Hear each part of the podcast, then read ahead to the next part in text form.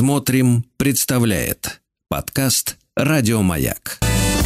Физики и лирики.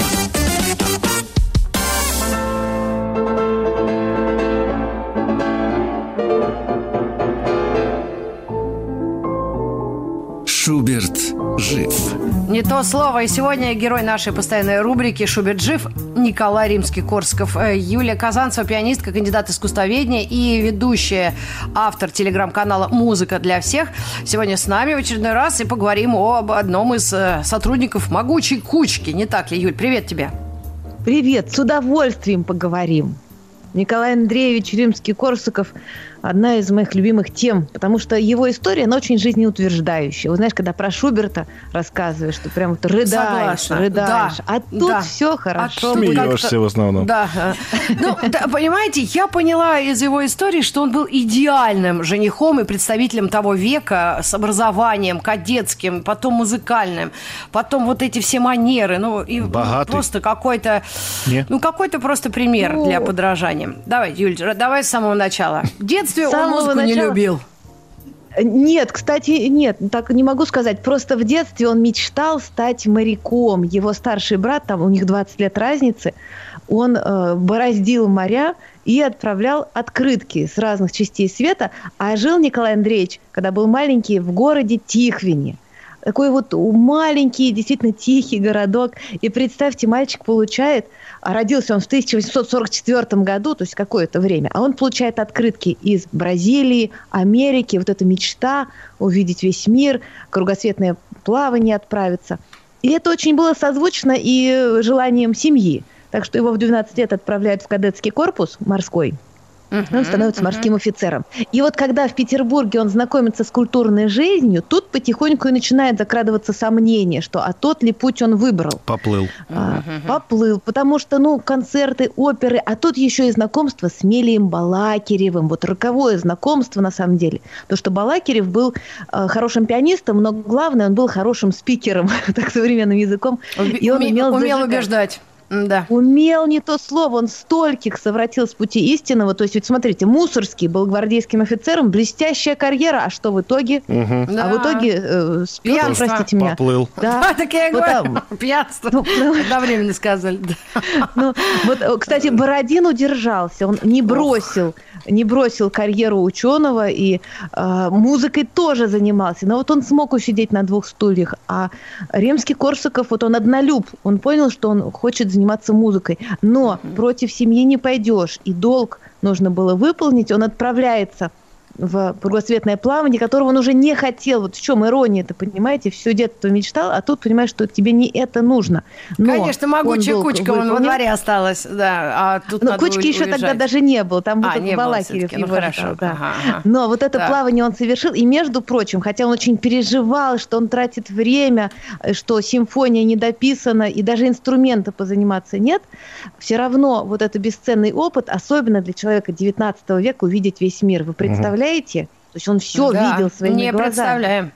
Да, да, Ну, вот- вот 21 года тоже это очень странное теперь мероприятие. Ну, как бы там ни было. А, Ты знаешь... Вот, вот как скажешь ты, прям да. Да, да. Здорово. смотри, а вот такая тема, если тогда плавали, это очень долгое время, да, занимало. Возможно, это такая Конечно. концентрация ума и вот мысли и вдохновения. Ведь это еще и романтично, если нет шторма, да, или как-то даже однообразно, Вот, если нет прочим, шторма. Вот, вот ты очень права, потому что, между прочим, Римский-Корсаков, м, э, ведь у нас маринист, он Айвазовский в музыке, а если бы не эти плавания, то не было бы ни Шахерезады, там волны какие, да, первая часть, это э, у нас выплывают корабли. Это картина морская, по- равных по морскому вот такому музыкальному воплощению мы и не знаем. Или Садко. У нас, кстати, есть номер музыкальный. а. Море-океан. Это из Садко. Давайте послушаем. Послушаем. Океан, океан.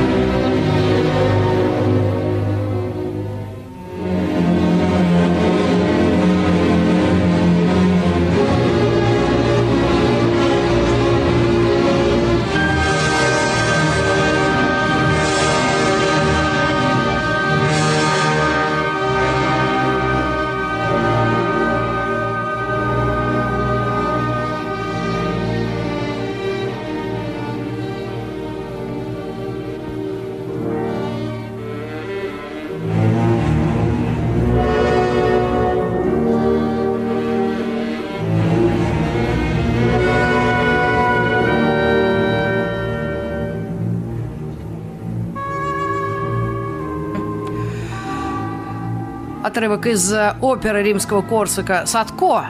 Да, Юля? Да, Садко. Да, у него много сказочных опер, и не случайно его называют главным сказочником.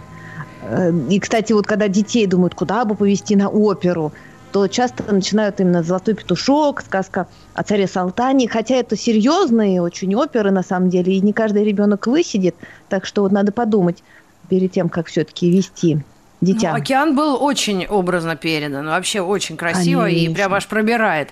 То есть все да, это было да. связано. И единственное, когда я читала его биографию, там он сам о себе пишет, что, мол, в два года я уже помнил и различал мелодии мамы. То есть если это дано музыкальное такое ощущение и чувство, то оно чувствуется.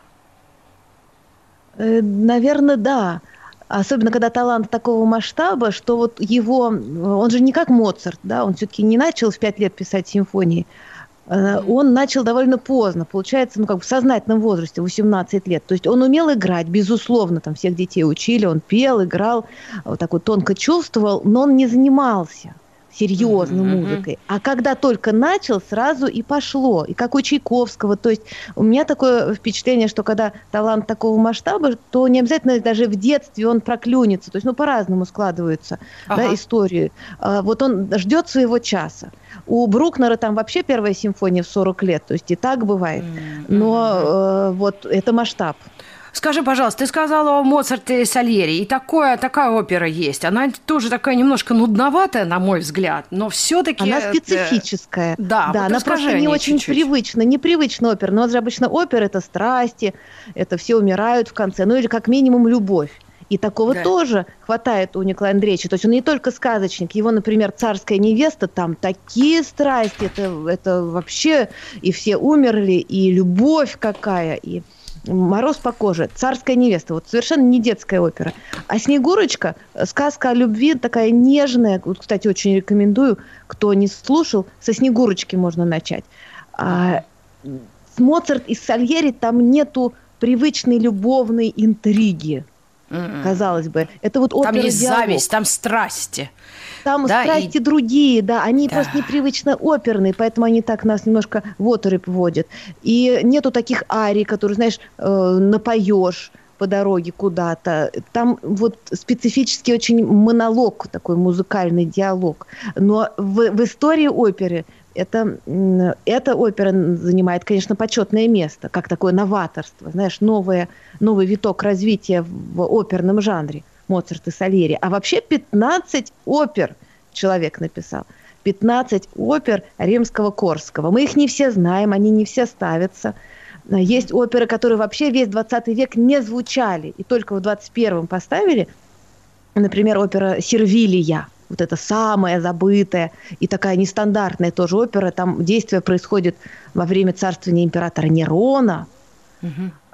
Обычно вот такие русские сюжеты, а да, тут да. заглянул вон туда. Вот. А. Опера Сервилия редкая. Но это а, есть что... смысл на широкой публике знакомиться? Или лучше хитами ограничиться и вот полет шмеля, знаешь, ну, что это он Я написал? бы начала и с все. хитов. Я бы а. начала с хитов и потом вглубь копать. Ага. Но начать со шмеля безусловно. Давай шмеля в студию тогда. Ну давайте. Сейчас залетит. Именно, Внимание. Именно его. Летим. Ой.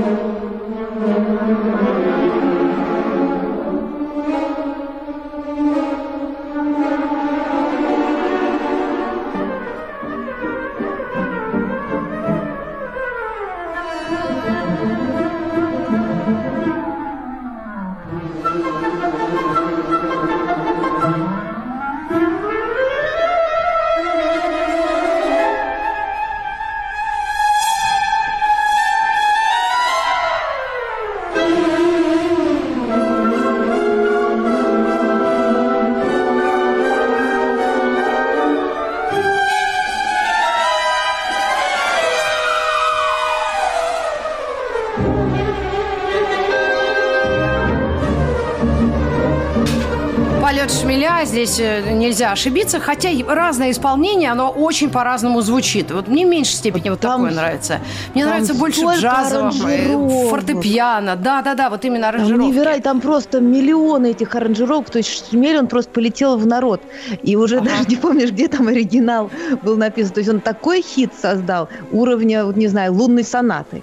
Ага. Шмель, конечно, отличился. А ну, Шмель это, как вы понимаете, из оперы «Сказка о царе Салтане».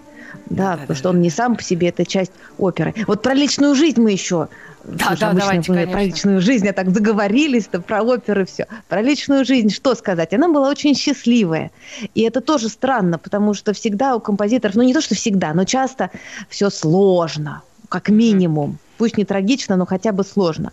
А тут э, счастливый брак всю жизнь, дети, полное взаимопонимание. И жена его была очень талантливой пианисткой, и она посвятила себя мужу, а, она не выступала, а, ну, все ясно. хотя могла бы. Но не просто ясно, uh-huh. понимаешь, она им помогала. Вот у него было плохое uh-huh. зрение, слабое зрение, и у них стояли два стола рядом. И она делала uh-huh. всю черновую работу. То есть э, там черновики переписывала, он указания давала, она могла оркестровку доделать.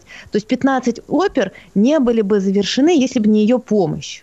Mm. А, ну, поэтому знаешь, вот муза, логика... товарищ... Ты говоришь, да? счастливая семейная жизнь. Человек просто ну, был секретарем, матерью, э, ну, ну, всем рулил, и, конечно, человека мог, ну, давай я посижу, попишу. Александр Борисович, ты какое-нибудь свое мнение выскажешь, э, единственное правильное? Хотите, чтобы я поучаствовал, да, в этом сразу? Ну, именно в этом нюансе, не музыкального, а в таком. Вот, понимаешь, была удивительно счастливая жизнь. Она посвятила себя ему. Маргарита Михайловна намекает, чтобы ее бы еще спросить об этом, да? Она сказала, мне это Нет, я уже все свое сказала. Нет, мне я уже все свое вы. Вместе с этим. Нет, я считаю, что, ну, слушайте, я думаю, что она была... Вот бывают такие браки, на самом деле, когда mm-hmm. жена является фанаткой, поклонницей таланта своего мужа. И в этом случае, mm-hmm. конечно, все счастливо, потому что она видит, она присутствует, она участвует в этом всем, и, конечно, ей приятно. Если бы она, например, музыку ненавидела, и в частности ту, что пишет римский Корсаков, вряд ли у них бы все сложилось. Мне так кажется. Нет, она верила, что другая. он великий композитор. Ну, да. И она была да. к этому причастна. А, вот знаешь, еще все-таки, Рита, в защиту хочу сказать, что mm. Николай Андреевич, он отличался от других тем, что для него, от других великих композиторов, для него была семья также на первом месте, как и музыка. То есть вот э, нельзя сказать, что он только думал о музыке. Нет, он очень был заботливым отцом. Кто мусор он выносил в доме? Время. Вот это историю молчим. Нет, кто мусорского выносил в доме? И мусорского выносил. В смысле, не выносил, в смысле выносил, а выносил, что он приходит и сидит. И уж так не может. Иди, давай, мусорского, ну, Мы с тобой, как всегда, Александр Борисович, нам нельзя давать. Ой, Серьезная тема, да. Шутки за 300. Ну, хорошо, смотрите, просто я смотрю аналогии. Вот Курт Кобейн тоже очень любил музыку, был безусловным талантом, и жену себе такую же нашел, ханыгу, понимаете? И она его не уберегла. Но тоже вроде счастливая жизнь была, ребенок. Ну, как бы там ни было, это на, вот, на расстоянии большое видится, правда? Он сам писал, видимо, да, да и она... Потому что вот у Толстых там есть разночтение определенное. А да, да, там есть разночтение. А вот здесь полное единодушие. Почему так все с энтузиазмом ставят вот в пример идеальная семейная жизнь, а, именно пример римского Корского. И сейчас ведь музей в Петербурге есть очень симпатичный, не просто симпатичный, а удивительный музей-квартира где вот заходишь, и кажется, что вот тут тапочки его, вот тут он кофе пил, не допил. Вот дух витает. Это все-таки довольно редкий случай для музея, который был а, сохранен детьми, женой. Он ведь ушел из жизни в 1908 году, и жена его пережила в общем-то, надолго, она уже в гражданскую только умерла, и она вот это все хранила. И потом, когда революция пришла, ведь Римский Корсков сразу из Великого стал вообще никем и предателем, потому что он из, сами как понимаете, так? какое, родословное. Ну, какая у него? А-а-а. Тут у нас революция, а он э, из морских офицеров был, а, да, и семья а. у него дворянская. Так что его сняли с пьедестала, а она ходила и доказывала, что нет, не нужно, не нужно так делать, потому что музыка Николая Андреевича нужна народу, и самому простым людям она тоже нужна. И вот она ходила, как такая блаженная, и доказывала, и рассказывала, и от нее отмахивались, а потом перестали отмахиваться. И дети все это сохранили, их же выселили из квартиры, там угол, угол им оставили, и они каким-то чудом сохранили вот все фактически. И когда уже вернули им квартиру под музей, это все было поставлено вот на свои места. Так что история, знаешь, она даже не заканчивается, вот, знаешь, вот жили-жили, умерли. А это история удивительной любви. А вот у Ромео и Джульетты неизвестно, что было бы, да, если бы они если поженились, бы они вместе пожили, пожили какое-то да. время-то. Да, Бык а заел известно. бы, точно. Они же прожили сколько вместе, и вот дети, мать умерла, то есть жена, да, Надежда умерла, дети продолжили это дело. И сейчас вот э, музей – это родственники, собственно, потомки Николая Андреевича. То есть это и удивительная семейная история. Мне кажется, все это Ох. имеет место быть. Да. Ну, то есть, да. на самом деле, это говорит о том, что есть такой стереотип, что чтобы стать великим там композитором, писателем, надо страдать. Именно, кстати, и с точки зрения личной жизни. То есть, если у тебя все как попало, если тебя все бросают, если uh-huh. у тебя денег да, нет, да, любви нет, то ты тут же раз вдохновляешься, и у тебя идет компенсаторика uh-huh. мощная, ты сразу пишешь Давайте гениально. Ничего подобного. Музыку, еще один отрывочек. У нас мало времени. Поставим и Давай. У нас будет чудо, три чуда. У нас три чуда из э, сказки о царе Салтана. Давай, чудеса. Юлия Казанцева, огромное спасибо, пианистка и автор телеграм-канала «Музыка для всех». Подписывайтесь, слушайте и наслаждайтесь классической музыкой.